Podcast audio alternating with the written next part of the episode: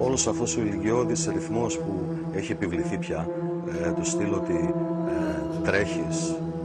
από το πρωί στο βράδυ για να έχεις απλά ένα πιάτο φαΐ και δύο ώρες ελεύθερες να χαζέψεις την τηλεόραση στη ζωή, ότι τα πράγματα δεν υπάρχει. Ε, ο ελεύθερος χρόνος έχει διαλυθεί, έχει εξαφανιστεί και χωρίς ελεύθερο χρόνο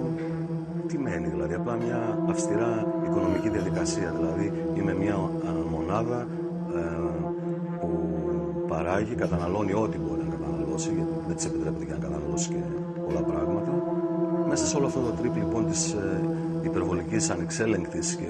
χωρίς λόγο ταχύτητας προς τα που